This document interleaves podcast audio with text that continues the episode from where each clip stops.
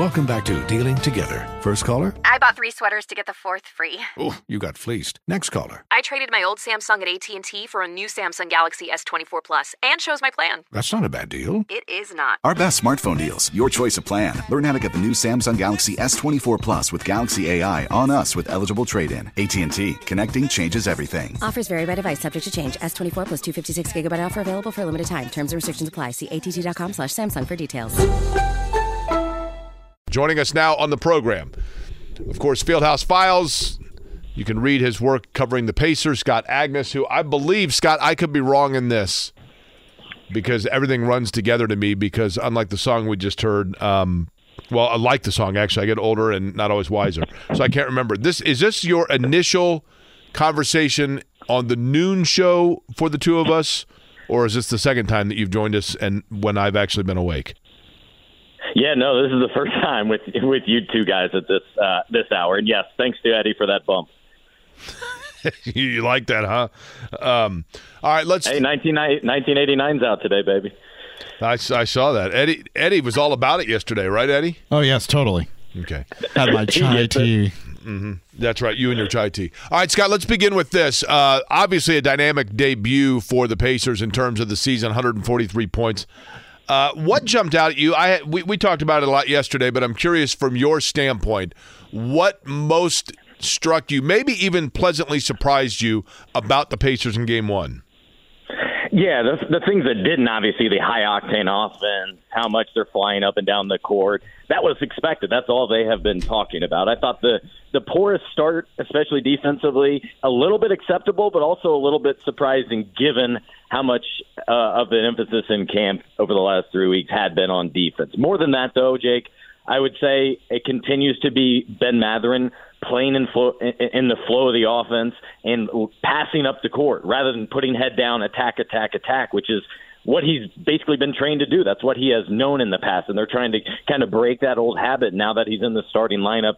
Can he be more of a facilitator? Can he play more within the the randomness of the offense rather than get the ball, put ball on floor, attack, and maybe get fouled? Um, and then I would also say just the the efficiency in which Bruce Brown shot the ball from outside. We knew he could shoot. We knew he could be a threat from out there. But if he can knock down more than a couple of three pointers per game, that'll really open up additional offense. It'll open up spacing of the floor. Um, so really, it was Bruce Brown's efficiency, and I thought Mathurin's distribution of the ball, even in the preseason, that jumped out. Scott Agness of Fieldhouse Files is our guest. Scott, you mentioned the defense, and I contend that Cleveland is a better barometer or measuring stick for where you are as a team. But I also contend that it takes more than just two games to figure out a team's identity. So let's stick with Washington. I too was a little concerned about the early defensive effort. The Wizards aren't going to be a good team this year. You give up 120 to them. How long before we know if this is truly a better team defensively or if they're just high powered enough on offense where they think they can just outscore anyone?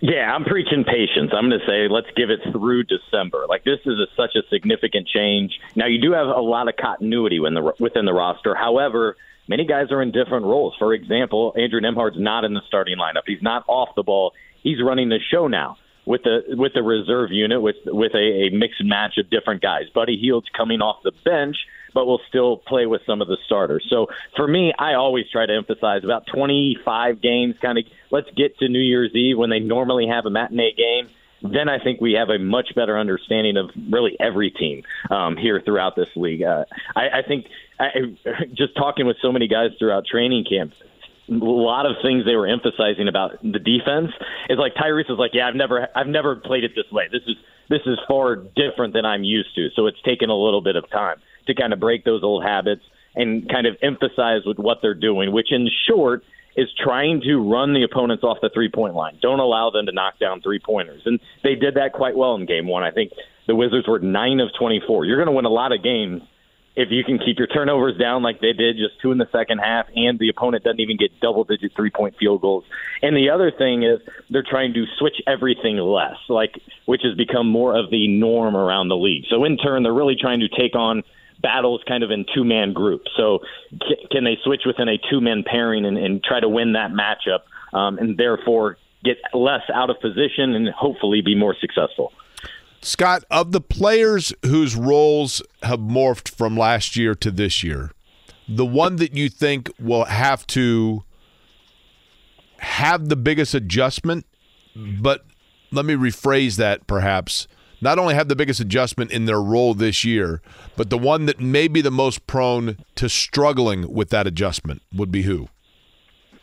I'd go right to the same matchup, switching places. I think it's Buddy Hield and Bennedict Mathurin. Yeah. And and I think that suits them well just because right now it's a little bit out of place and they're asking to do things a little bit differently with a whole different group of players. So I think it'll be natural for there to be eh, both of them to have their struggles. However, what we did see in game one, while Rick, Rick Carlisle trimmed the, the roster, or excuse me, the rotation to nine man group, which is really what coaches want to be about nine or 10. It's always tough if you get outside of a 10 man rotation. What they did do, though, was stagger when guys would go in, when guys would go out. And I think that's that could be a key to a success in making it work because that way you allow for Hield to play with Halliburton. You allow for uh, some of the guys who had played together to continue on while also becoming accustomed with this new group. But yeah, that that's easily the one that could uh, be most concerning or uh, most apt to maybe experience some growing pains. You know, I, I thought it was interesting, Scott. In watching the Pacers, Scott Agness is our guest on the hotline. In watching the Pacers the other night, I mentioned this to Jimmy and Eddie. I thought they really jump started. They they were kind of sluggish at start. They were down a little bit, and then when Buddy Hield came in, is when like Yep. this light switch went off, and all of a sudden, like everything just kind of took off. Obviously, there are two ways to look at that. The first would be that's why he's coming off the bench. The second would be that's why he should start because that jump started their flow immediately when he was on the floor. Does that get revisited at all? I, I think everything is open right now, Jake. I really do. I don't think mu- much is kind of finalized. Let's say outside of Tyrese and Miles probably being your starter, and you probably now maybe throw an Obi there. But uh, I think as this season is about the future, it's about building and continuing to build on here in the year three of a rebuild.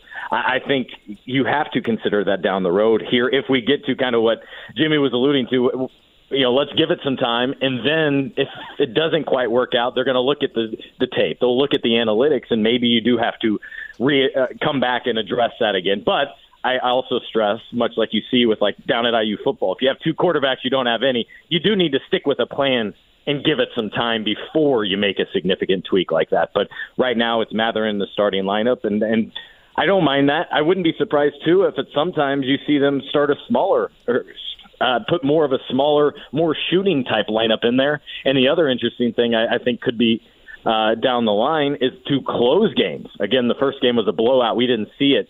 The closing lineup, if they want to emphasize defense or shooting, could be terribly different. The gap is so different that that could be an interesting storyline to watch once we get down to two minutes left in a game and they're down by three. Scott Agness of Fieldhouse Files joining us here on Query and Company. Scott, I agree with you. I wasn't surprised at the offensive output, but I was surprised that it appeared as though there was really no lull, considering that you added two pieces that played significant minutes in Obi Toppin and Bruce Brown for being first time Pacers and not having real familiarity with this roster. Were you surprised at all with the fact that there wasn't a lull against the Wizards, or is it still too early to say, well, Cleveland's far better than Washington? Maybe we see that game too. Well, a lot of what you see is offense be ahead of defense when you enter camp, or when you enter the, the regular season.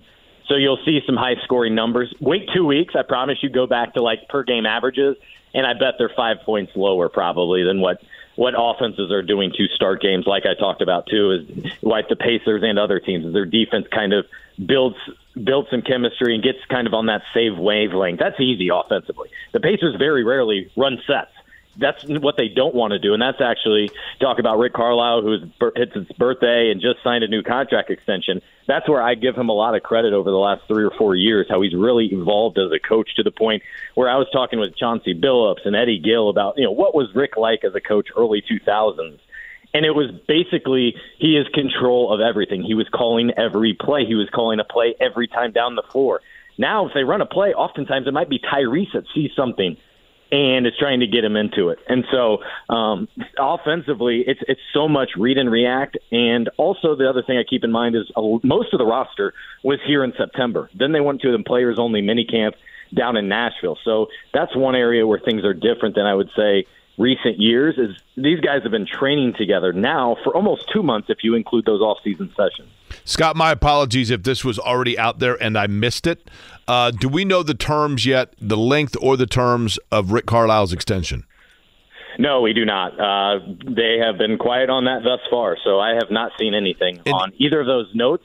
It was I would suspect, however, that the annual number uh, salary is increasing, probably to fall in line as well with kind of the trend among coaches anymore. I think Monty Williams is getting something like 16, 17 million now per year up with Detroit, and that's a, an obvious overpay. But they're paying for a lot more than just the coaching aspect and everything up there. But um, I'm, I'm sure he got a raise and, and at least a couple more years. But no, we do not know the terms just yet. And again, pardon my ignorance on this. His contract that he was working under heading into this year was to expire when?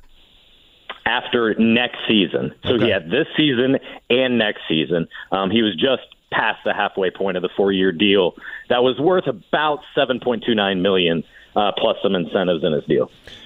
I thought the only negative, Scott Agness, the only negative that I saw in opening night, and I realize it's maybe even absurd to bring it up because it is one grain of sand in what you hope becomes the beach of a career. But I thought Jarace Walker looked like a deer in the headlights. Yeah, and, and but I I think that's kind of now what we had suspected in the last couple of weeks, and I say that too because uh, several times during practice, Rick has cautioned, "Hey, it's gonna it's gonna take him a little bit. There's a lot going on. He's just 20. We're gonna."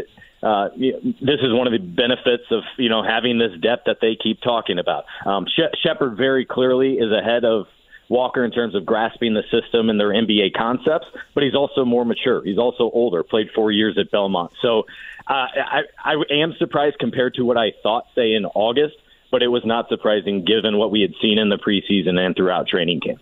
Did were TJ McConnell's minutes limited, Scott Agness, in your opinion, because that's more representative of what we're going to see over the course of the year, or because you have a pretty good idea who he is and what you're going to get out of him, and thus there wasn't the necessity to get him out there just yet because you don't need to see what you have?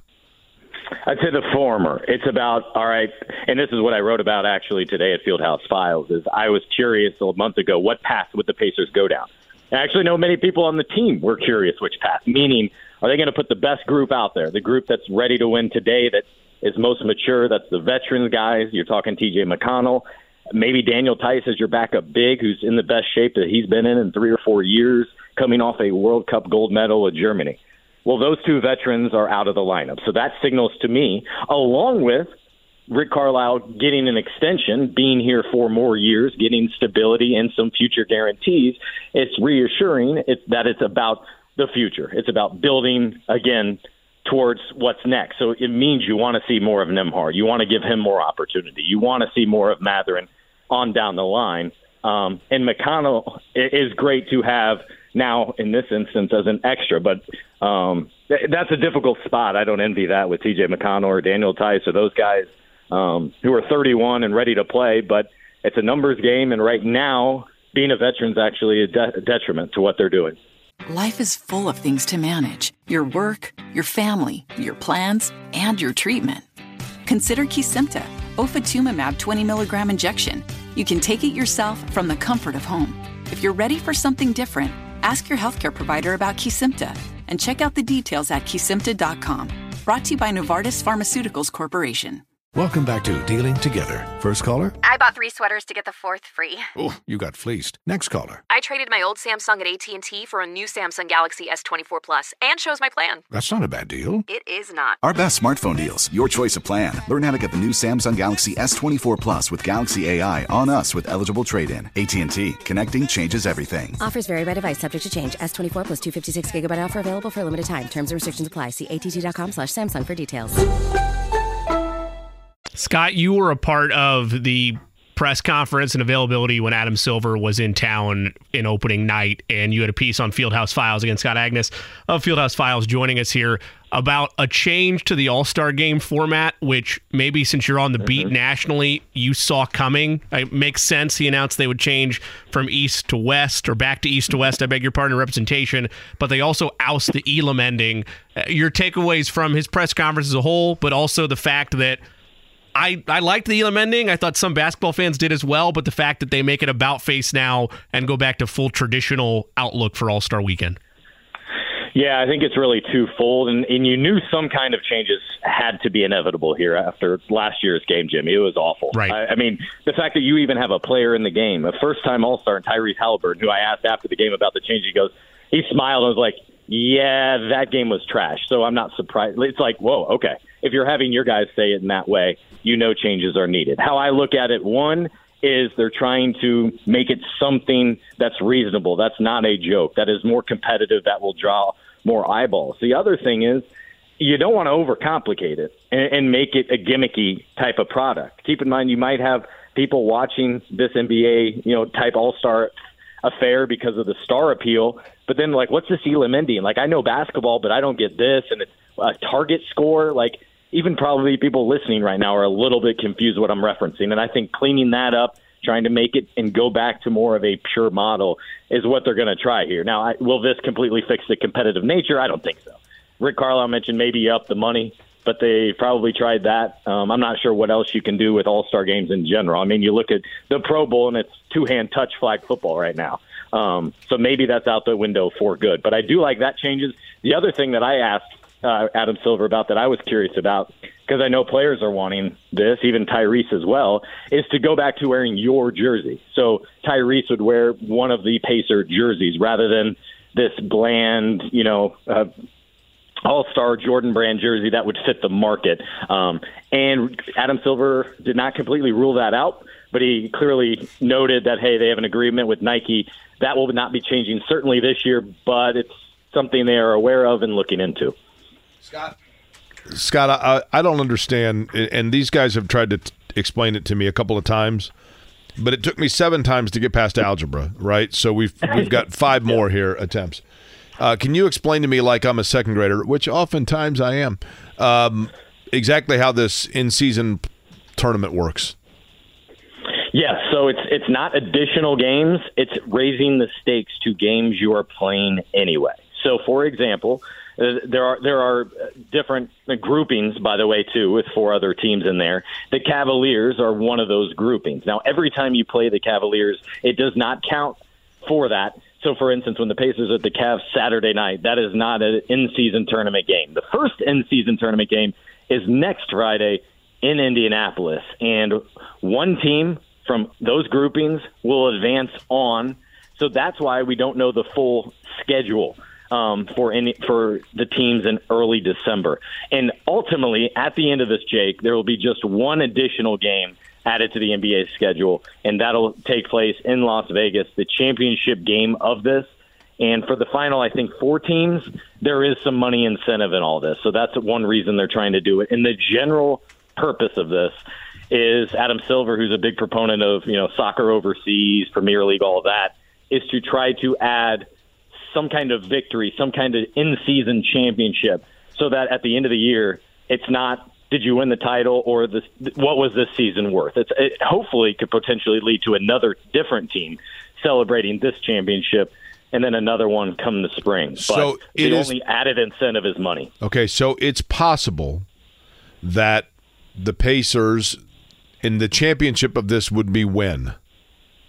Uh, December 10th, I want to say, in Las Vegas. So it's possible. So the Pacers on their schedule have like December 10th as TBD because it's possible they could be playing, say, the Orlando Magic in the championship of their in season tournament, correct? Correct, yes. And even if they don't reach that championship, uh, or if they enter the main portion of the tournament and then lose, they'll still play another game because every that doesn't count for the tournament, just so that everybody plays their 82 games. I know this is this is one big problem I have with it is there's no streamlined way to explain it. So if you watch Adam Silver on all these interviews right now, I mean you have Charles Barkley simply asking him to explain it. and that's a huge barrier to entry, I think, right now. If you, Scott Agness, were an NBA general manager and you had a ton of salary cap and you had a choice, you either had to accept James Harden on your roster or you had to eat your body weight in mayonnaise, would you pick Dukes or Hellmann's? exactly. You're exactly right. There's a few players in the league that aren't worth the league minimum salary just because of everything else and he is one of those guys, no doubt. And he's a here's the thing. This is what's weird to me about James Harden. He's a great talent. I, there's no question about that. I mean, he's a great scorer. He's a great talent. And last year, to be honest with you, Scott, I thought he actually played unselfishly. I mean, he, averaged 11 assists a game last year. Like, he, he did facilitate for other people, but yet, and I don't know the guy at all, but he seems like a constant headache. Am I wrong? No, I don't think so. It's all about outside of basketball too. It's contract stuff. It's playing time. It's what is the team successful or not? Does he want to be traded? He's demanded about three trades in the last four years. At some point, you signed into that situation. You need to follow through with it. That's the basis of a contract, is it not? Okay, so who would you, in your opinion, who would be a bigger headache, James Harden or Kyrie Irving?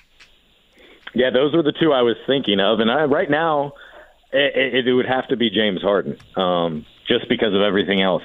Notably, it feels like things have quieted down on Kyrie, and they're both um, fabulous talents. Don't get me wrong, man; they are both no fabulous talents.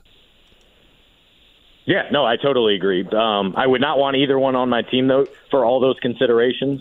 Um, and and I'd probably throw Ben Simmons on there as well. But if anything, that might be a talent issue, as we've learned more than anything else.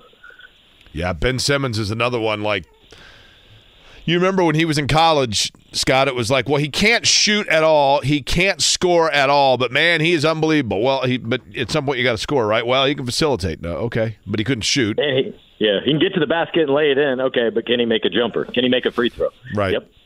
Scott, yeah, last thing things. last thing from me, we know that the Central is going to run through Milwaukee. We've known that for the last couple of years. What did you think of the debut in Milwaukee of Damian Lillard and the way they were able to hang on late. Yeah, I think what you're going to see, Jimmy, throughout the season is a lot of fans realize, wow, this Damian Lillard guy is pretty good.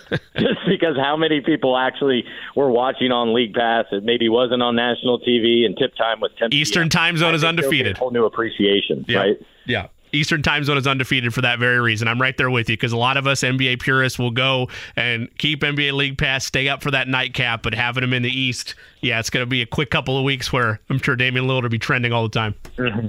Yeah, because then beyond that too, Blazers didn't have postseason success very much here in the last half decade, right? And outside of the market and the time and those sort of things, you've got to make that run into May, maybe into June, and they haven't had that therefore the attention on him and appreciation I don't think has been there as much as it maybe should be. Scott, tell me what you're working on upcoming here for Fieldhouse Files. Yeah, I appreciate it. Uh, a couple nights ago, opening night, Roy Hibbert was back for the first time since 2016, so I was able to catch up with him. So I'll be writing about that. Uh, I also fans may not know this or remember, but George Niang, former Pacers second round pick, well, he's still close with this organization because of Tyrese Halliburton. That's his best friend. So I talked to them both about uh, their relationship. You know, they both signed massive contracts this off season, and they celebrated together at a house in L.A. and that sort of thing. So that's a fun story I'll have before tomorrow night's game as well. Couple of Iowa State guys, right? That's exactly right. Brock uh, Purdy as well again, when you talk about the Pacers upcoming, not only can you read what Scott has to say, but 10:30 tomorrow on this radio station, Pat Boylan with uh, the Pacers uh, what, what's the name of the show that Pat does? Pacers Weekly, right? 10.30 yeah. tomorrow morning? 10. Uh, 10 o'clock tomorrow morning. You have 10.30 on the board there, Eddie, I think. Do you? Maybe I could be wrong. Is it 10 a.m.? 10 a.m. 10 a.m. Sorry, my eyes are bad. Uh, and then, of course, most importantly, Colts and or excuse me, Pacers and the Cavaliers. I'll get it right eventually. Uh, coming up tomorrow night on this station. Scott, appreciate the time. Yeah, absolutely. Thank you. Life is full of things to manage your work, your family, your plans, and your treatment. Consider Kesimpta, ofatumumab 20 milligram injection. You can take it yourself from the comfort of home. If you're ready for something different, ask your healthcare provider about Kesimpta and check out the details at kesimpta.com. Brought to you by Novartis Pharmaceuticals Corporation. Welcome back to Dealing Together. First caller? I bought three sweaters to get the fourth free. Oh, you got fleeced. Next caller. I traded my old Samsung at AT&T for a new Samsung Galaxy S24 Plus and chose my plan. That's not a bad deal. It is not. Our best smartphone deals. Your choice of plan. Learn how to get the new Samsung Galaxy S24 Plus with Galaxy AI on us with eligible trade-in. AT&T. Connecting changes everything. Offers vary by device, subject to change. S24 plus 256 gigabyte offer available for a limited time. Terms and restrictions apply. See att.com slash Samsung for details. Two o'clock hour. Colts and Saints, Lucas Oil Stadium on Sunday. Joining us now on the hotline to talk about that and more. You hear him in the morning, of course, with Andy Sweeney, the wake up call with KB and Andy Kevin Bowen joining us. Kevin, we'll begin with right out of the box. Uh, I don't think any big surprise in terms of Granson, Brents, and Braden Smith all being out. No big shock there because obviously they have not practiced, and I think we anticipated that. But of the three, the one that is probably the one that Shane Steichen it creates the greatest curve for him not being there would be which? Yeah, it's probably Braden Smith. You know, some credit to Juju Brents, and, and obviously a lack of cornerback depth contributes to it. But I would put Juju Brents a lot higher on that list than I would have at the start of the year. You know, at the start of the year, any sort of Braden Smith absence, um, I, I would argue, is one of the biggest on the team. Um, so obviously it hinders you offensively. I mean, we certainly saw, you know, a, a matchup that did not go well last week with Blake Freeland at right tackle. Granted, Myles Garrett is fortunately for the Colts not on every NFL roster, uh, but at the same time, again, I, I do think Juju is a notable loss. Uh, you, you're kind of in scramble mode at corner right now. You've already lost Dallas Flowers for the year. Um, it seems like you're going to stick with Darrell Baker Jr. We'll see how that goes after you had already benched him earlier this season. And, and just in general, Juju falls into the Anthony Richardson category of you'd really like for a young player at a very important position to be out there on the field getting reps, especially when he's been as banged up as he has been during his rookie season. So, yeah, I would still put Braden Smith atop the list, but you know, Juju's not as far behind him as you know maybe I would have thought at the start of the year. Kevin, the Colts are advertising, and I don't blame them because it's a good bullet point that they're the only team in the NBA or sorry in the NFL that scored at least 20 points in every game. But as I looked closer at that this week, some of it's inflated because they got a field goal to win against Baltimore in overtime, and they kind of got garbage time fourth quarter points against the Jaguars in that loss a couple weeks ago. They've also turned the ball over nine times in their last three games. When you combine all of that, is this team really just a clean up the turnover game away from being a potent offense, or are they just okay? Yeah, I, I think the stat is pretty impressive considering that Richardson and Minshew have each started multiple games. Jonathan Taylor missed a month, and you have had you know to you know I think finally the Colts have kind of had normal offensive line health, which means guys are banged up, and you you have to kind of scramble a little bit there with that unit, and they've definitely had to do that here through the first seven games. Uh, but as you point out, you know, it, it does feel like, man, are they really like that potent? Like, is that stat? You know, would you rather be, you know, consistently scoring whatever twenty to twenty-five? I don't know what their exact average is, or would you, you know, rather have you know seventy percent of your games go over thirty, like probably some of the top offenses in the league have um, so far through this season? Uh, but I mean, clean up the turnovers is is huge. I mean, if you look at last week, I mean, they scored 38 points with four turnovers. I mean, that, that's got to be close to a franchise record, if not a franchise record, considering how many times they did give it away. Um, I still think you know there are some you know wh- whether it's passing game and just that true true explosive nature to it. You know, certainly getting Jonathan Taylor up to full throttle. But yeah, I think there are elements of the offense that maybe you know I, I still have to see a little bit more. But at the same time, I think that stat just indicates that Shane Steichen is a brilliant offensive mind. And when it comes to his play calling and his weekly game planning and all of that, the fact that you've consistently got to a pretty solid number through all seven games amidst all the personnel issues you've had, to me, it's a huge credit to Shane Steichen offensively. Kevin, amidst this, I'll call it a retool as opposed to a total rebuild of the Indianapolis Colts, but in this new era of Shane Steichen and the Colts. Do you feel like we have been given a better glimpse as to who they can be offensively or defensively? On which side of the ball are they closer right now to being what we anticipate them being for the next, you know, 2 to 4 years? Um I I, I guess defensively just because, you know, we didn't we saw Anthony Richardson for 170 snaps. I mean, it, it, but then I say that I'm thinking to myself, well, Shane Steichen is probably going to outlast Gus Bradley. Well, he certainly will outlast Gus Bradley here, unless you know both of them ride off into the sunset together after X amount of years. Um, and just personnel wise, you know, you, you probably are a little bit more stable on the defensive side of the ball uh, with some of those guys than you are offensively. You know, there's I think there's still some things to add, and obviously again, quarterback. You only got to see a, a, a brief glimpse of what Richardson can do on the field. Um, you know, I think defensively, it's fair to have some some questions, though, particularly at their inability to close out games. Um, I've been disappointed in just the lack of a pass rush from your defensive front as well. You know, last week when you talk about a rookie right tackle and Blake Freeland, you know, what an opportunity for Kwity Paye facing a rookie right tackle and Dawand Jones, and certainly credit to Ben Davis product, but you don't see many day three picks face a first round pick pass rusher who's been in the league for three years now, and for that guy to really be shut out all game long when it comes to, you know, even pressures or hits or certainly sacks on the opposing quarterback. So I do think defensively, um, while it, it, I guess there's kind of just less volatility going forward, if maybe that is a way to answer it. Uh, but I still think there are some questions about that group, particularly closing out and with the pass rush. What percentage more as we go game by game? Like, do you think eventually, Kevin Bowen, that we we will hit kind of the ceiling of the number of reps that say Zach Moss is getting versus Taylor? Are the, are we still in the acclimation period of transferring t- the offense more into Jonathan Taylor, or have we seen the balance as to what it's going to be for the rest of the year? Yeah, I, I still think you are to the point where you're getting Taylor to that bell cow status, and whatever that is, is that you know 75, 80 percent of the snaps? Is it more than that? Um, I think Zach Moss deserves to have a series or or two, you know, each half, uh, maybe one a half, something like that. Um, I think he's earned that, and I think it's important to keep Taylor fresh. I think it's important to like keep a defense a bit honest.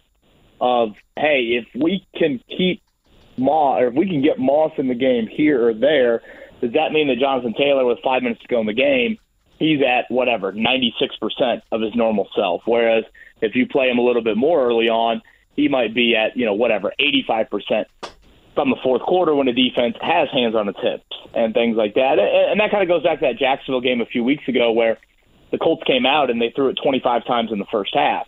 And to me, that's way, way too high of a number because Taylor and Moss is your strength offensively. And Taylor's career, if you look at his big plays, so many of them come in the second halves of games. And I think part of that is just you naturally wear down the defense and whatever that linebacker get into that gap and you know X amount of time in the first quarter isn't maybe at the same level that it is in the fourth quarter, and that's when a little bit of a fresh Taylor can hit a home run on you. So um, again, I think Zach Moss still deserves a role. I mean, last week it was 50-50. Again, I, I would assume Taylor ascends to kind of that normal number one role, but at the same time, I think more so than any part of his career, he's got a backup he feel comfortable with, and not just like the Nyheim Hines, you know, more of a pass catcher kind of gadgety guy.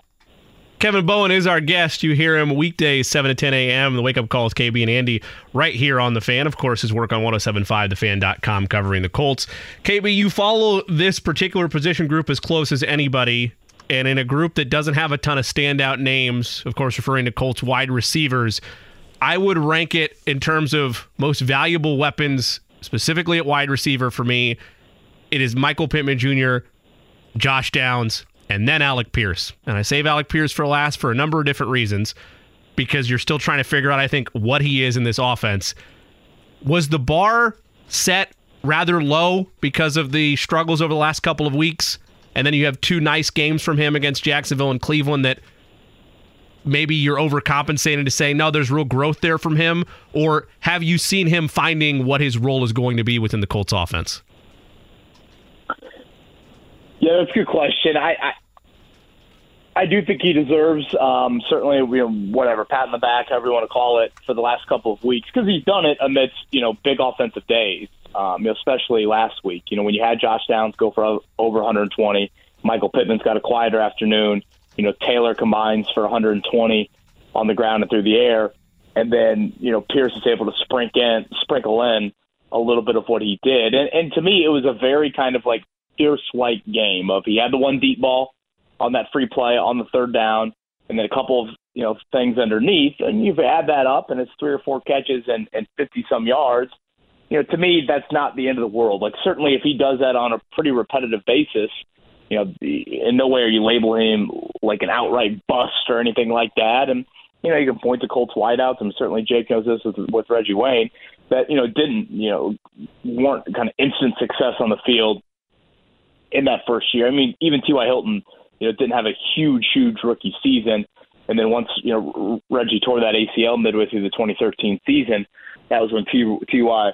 really, really emerged. I, I still need to see just again more consistency in terms of okay, can this be a month? Can this be six weeks of you know Pierce is not just a one trick pony, and even with Minshew in there. I still think it's important to consistently take shots down the field with him because that is his strength. And you know, when you do that, when you run those go routes, which is large majority of what he does, it keeps the defense honest, and then it also allows Pierce to make a play. And I mean, hell, you saw late last week in the in, in, in the game.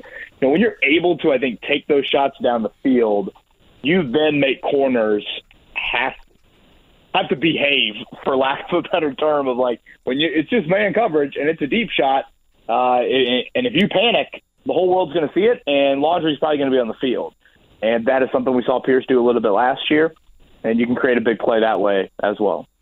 Kevin, I, I know you missed this where it's early in the morning and I have to ask you the difference between a meme and a GIF or a GIF, and then I have to ask you if it's a GIF or a GIF, right? I mean, I know these are the things that you know you you, you miss, so I'm gonna sure, yeah, I'm gonna allow you to to you know awaken your PTSD here.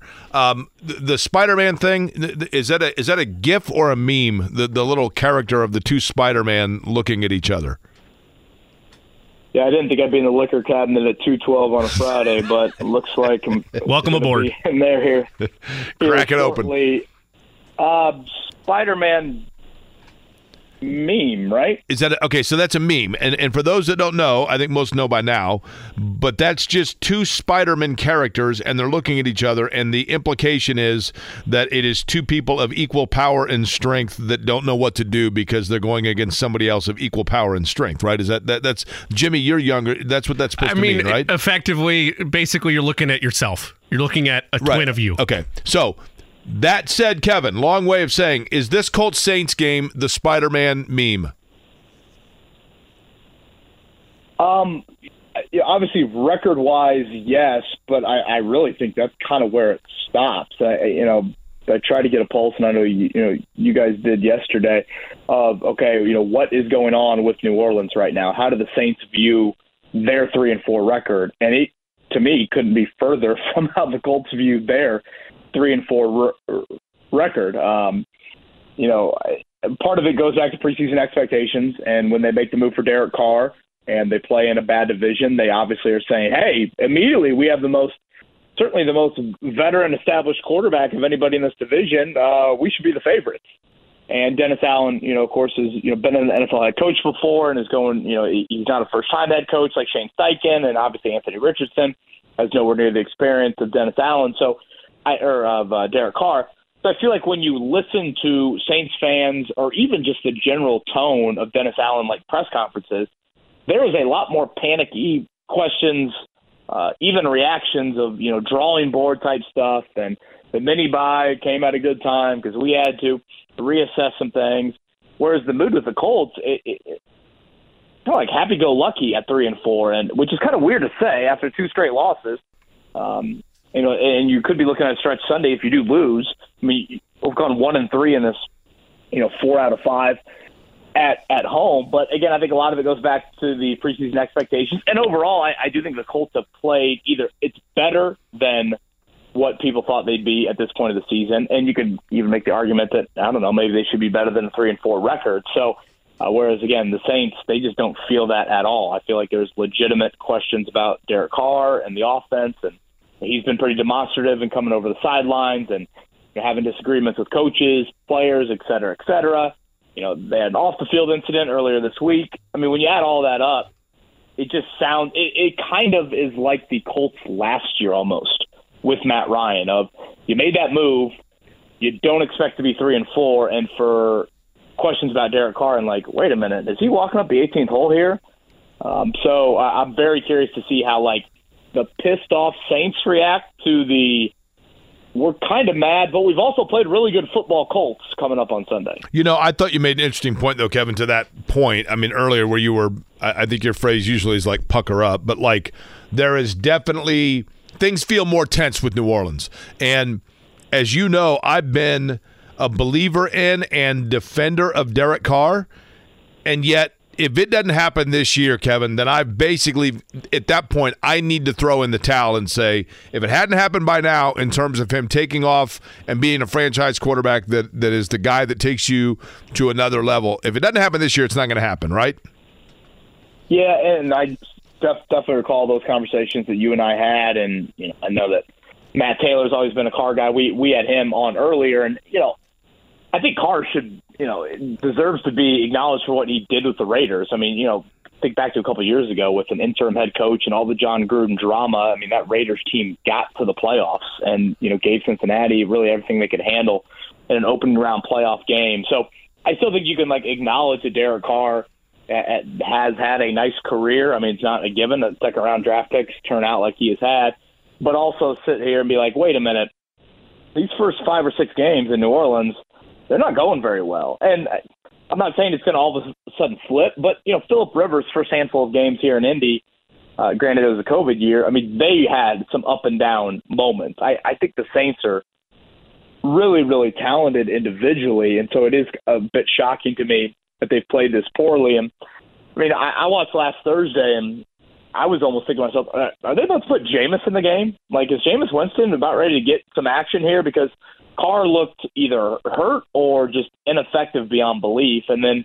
You know, finally in the fourth quarter, things kind of woke up. So, I mean, did they need the mini bye? Did they need Alvin Kamara kind of in the lineup for a few games where they got going? Did they need their offensive line to get a few guys back?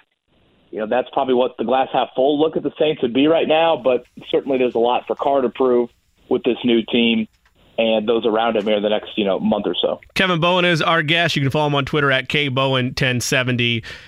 KB, I am in the camp that the Colts are not a playoff team, despite what the schedule might present to them. I ultimately don't think they get there. But for those that do think they can, and perhaps even those that say they will, if I'm willing to put that hat on, for me, this game and really the entire NFC South, which comes in flux over the next couple of weeks, those matchups, starting with New Orleans, are games that if the Colts are a real playoff team, you either win it. Like for me, the, the bar is you beat New Orleans, or I'm done even entertaining the conversation. Because if you can't handle New Orleans, why should I think you can handle Carolina? Why should I think you can handle Atlanta? You're supposed to beat the teams that you are better than on your schedule. Yeah, and I know we're, we're living in a little bit of a Sunday bubble, but I'd stretch it to the next couple of games, Jimmy. You know, when you look at and you pointed out Carolina, New England, and Germany as well. You know, after Sunday, I mean, four of your next five are away from home, and to me, I kind of view it like the last two weeks. You missed out opportunities to beat teams above you, which would have sent a message and would have had great implications for you know Jacksonville two weeks ago within the AFC South, Cleveland last week within the AFC wild card. Now you know, the NFL radar, no one cares about your games. Like I, Mark Sanchez is at Colts practice today, getting ready for the Fox broadcast. Mark Sanchez is not on the Fox, you know, A team. Like the Colts are flying under the radar here in terms of you know how much attention will be paid to, paid to them uh, each of the next couple of weeks. If you want at Cincinnati to mean a lot in December, at Pitts or uh, home to Pittsburgh uh, in December. I think those are back to back weeks. And those are two teams right now that are in the wild card picture, assuming Baltimore wins AFC North. Like though for those to matter, you just have to quietly take care of business these next couple of weeks. And you got to string some together and you can't squander it because it, it is the fourth easiest schedule the rest of the way if you look at it. And you know there are a lot of coin flip type games, Sunday being one of them. But in order for you know, Thanksgiving and Christmas and those games around that to really, really matter and have big time implications um, because you squandered the last couple of weeks when those games mattered more based off the standings. you're going to have to win three of four, two of three, four of five, something like that, in order to you know have okay. If you win here, you're in the AFC playoff picture, or you know that sort of feel to some of those final four or five games of the season. Kevin, who did your son pick? He has not picked yet. Um, I've had the Colts and Saints helmets sitting there on the kitchen table, uh, with seemingly all week long, and um, yeah, we just have been we have not we have not stayed on task. We, we, we have not done a good job addressing what needs to be done, and that is Max Bowen needs to make a helmet pick. Now your your nephew used to pick. Now does he pick games too? Because he used to do the helmet thing, right? Well, that's where I got the helmets from. Was him? Yeah, he would he would do the helmets uh, like in standings order, and then he'd also like place out. Okay, what's the week eight schedule? And he'd match up all the helmets on his little nightstand of you know who all is is playing. So he has been a bit unhappy with me that I've taken the Colts helmet through the first six seven weeks of the season. Finally, I said, "Is enough? Enough is enough." I have bought myself, and you know Max can take over one day uh, a twenty nine ninety nine dollar thirty two helmet set. Which uh, honestly, I'm shocked you don't have one, Jake, knowing how much you love helmets. No, I have. Okay, you know the the old. It's the same thing. The little plastic helmets that you have. Uh, when I was a kid, you could get them for 25 cents each in the bubblegum machine at the grocery store. And I had every team, as well as the little uh, standing, they look like goalposts that you would put them, you know, and I broke them down in divisions. I actually still have them. I haven't broken them out in quite some time, but I do still possess them. But some of them are like the old school helmets, like Bucco Bruce. Like the Bucks helmet you have, I assume, is the newer version, right? Or the, I should, not even newer, the current version, right? Yeah, I'm imagining you and Shane on your first date. Hey, you want to come back to my place and I'll show you my NFL helmets here and we can pick out our favorite one? I listen. I asked her. I go, "What's the best logo in the NFL?" And she goes, "Well, I really like the Seahawks." And I go, "There we go. All right, hell yeah, pass the test." So, what time does the big unveiling come? Well, I, I, I know we are we are a little late th- th- this week. Uh, I'm going to go pick them up from daycare here just a bit, and then hopefully uh, we will do it tonight, and then I, I'll probably tweet it out tomorrow morning or something. I'm looking at the helmets right now. I'm counting them up: one, two, three, four. Okay, so the Colts obviously have a white helmet with the you know colored logo on it. Yep. And Jimmy Cook, I apologize right here for uh, going off the rails because shockingly, uh, you know, sounds like something that Jake would do. Uh, there's four other white helmets. Everybody else has a dominant color as their helmet, if that makes sense. Okay. Uh, I guess white is uh, a, a color, but four that are primarily white. Can you name the four besides the Colts? The Arizona Cardinals. Ding. The now again, I these are all the current like current versions, right? Because you're not like it's not Correct. the Jets, right? It's not the old school Jets. It is not the Jets, although I would like that look. Am I allowed to play? Go ahead, Jimmy. Yeah. Throw one in. The Chargers? Ding. Okay, so that see, I did, the Chargers changed them so much that it gets a little bit difficult Right. to like Yeah. to maintain. Okay, so there's We have one. two left. I, we have two left. I would consider both of these teams to be quality teams in today's NFL. Okay, two left. The Buffalo Bills. Do we get a ding, Eddie Garrison? We got to wake Eddie up. Hang on just a second. He, he- The he didn't tea have his chai tea today. Yeah. Okay. So there's one that we're Man, that was missing. loud. Quite the ding. God, that sounded like the Liberty Bell. Sounded like the mayonnaise plop, right? You asked for a ding, and now you complain. Which is it? You get it or you don't? Boy, we're missing one. I'm trying to think here. One helmet left that is predominantly white, and we've already mentioned the Colts, the Cardinals, the Chargers, and the Bills, right? Quality football team. Dolphins. Eddie? Jimmy Bleepin Cook. Now, how about this? If you play that bell five more times, it'll be three o'clock. Four. By by the way, I will tell you the the teams that have a letter on their helmet. We'll do that next time. All but right. the Dolphins is a sneaky one on that. Ooh, do they? Do they now? Now? Okay. Let me ask you this, Here, Kevin. let me look. All right, well, here's the well, thing. Yeah, Is, are- is- according to my set, which which Dolphins helmet do you have though? Do you have the like swimming dolphin or the jumping through the hoop dolphin? jumping through the hoop. Okay, the jumping through the hoop dolphin fella is wearing a helmet that has a little M on it. Ooh. Look closely. Kevin, can you confirm? Say that again. The the okay. You have the you have the He's Dolphins. not rocking any any any helmet here. Hold on. Well, he or she. You're thinking of this one. You're, you're thinking. You of, have- you're thinking of that Do you one. not have the traditional jumping through the hoop dolphin? no, he has today's one, Oh, that's also jumping through hoop. I guess you're right. but Okay. no helmet. Yeah, the old school one. He's wearing a hel- he's Yep. wearing a little helmet with a little M on it. Yep. You know. Okay.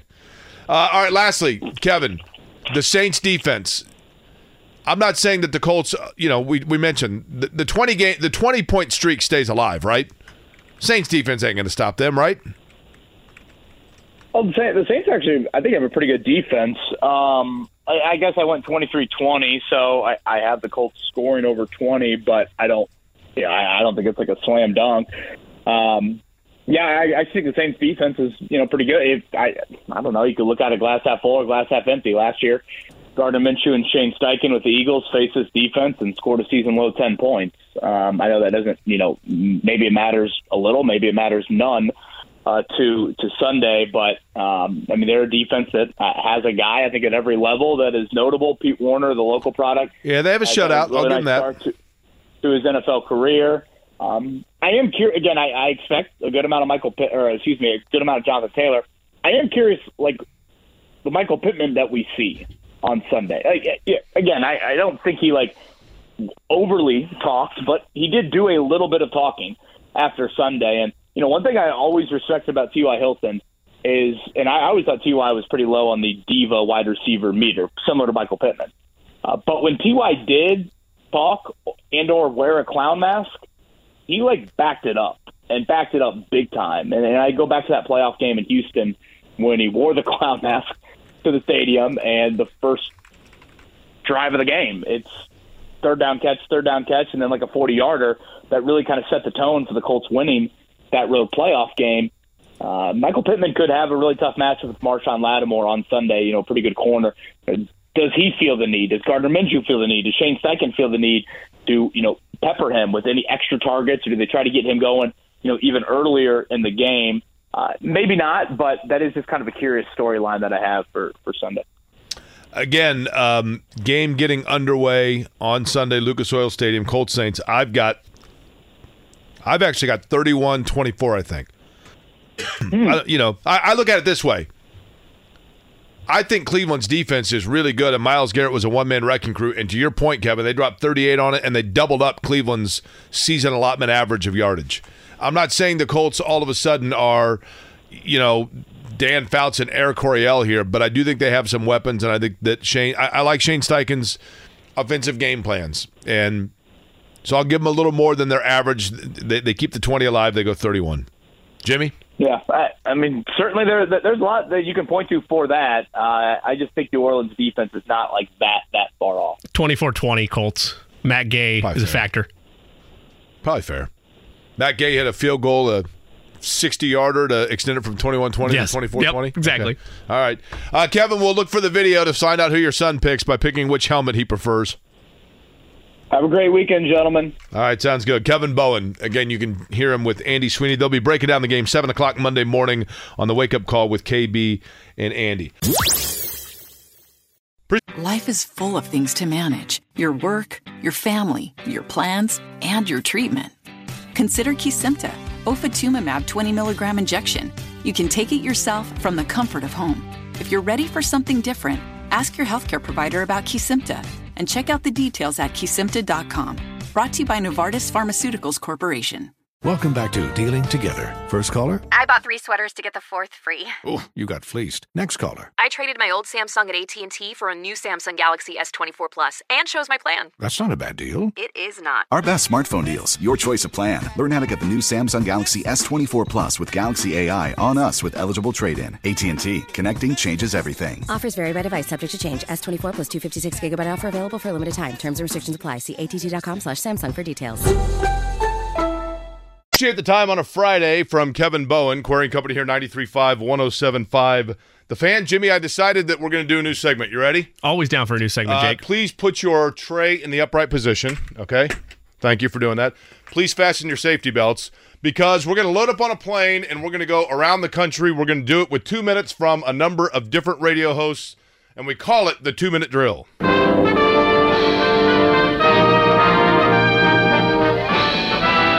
Spanning the globe. It's the two minute drill. Two minute drill will begin. Dallas Fort Worth area. Mac Engel, Fort Worth Star Telegram. Mac first, right out of the box. Texas Rangers. You realized at what point in the season a World Series was a possibility? 48 hours ago.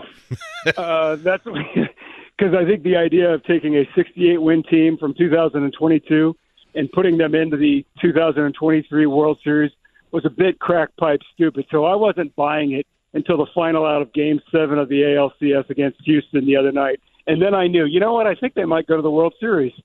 Okay, so is this basically a story of bats getting hot at the right time, or did they make moves over the course of the year, in particular from a pitching staff standpoint, to put them in this position?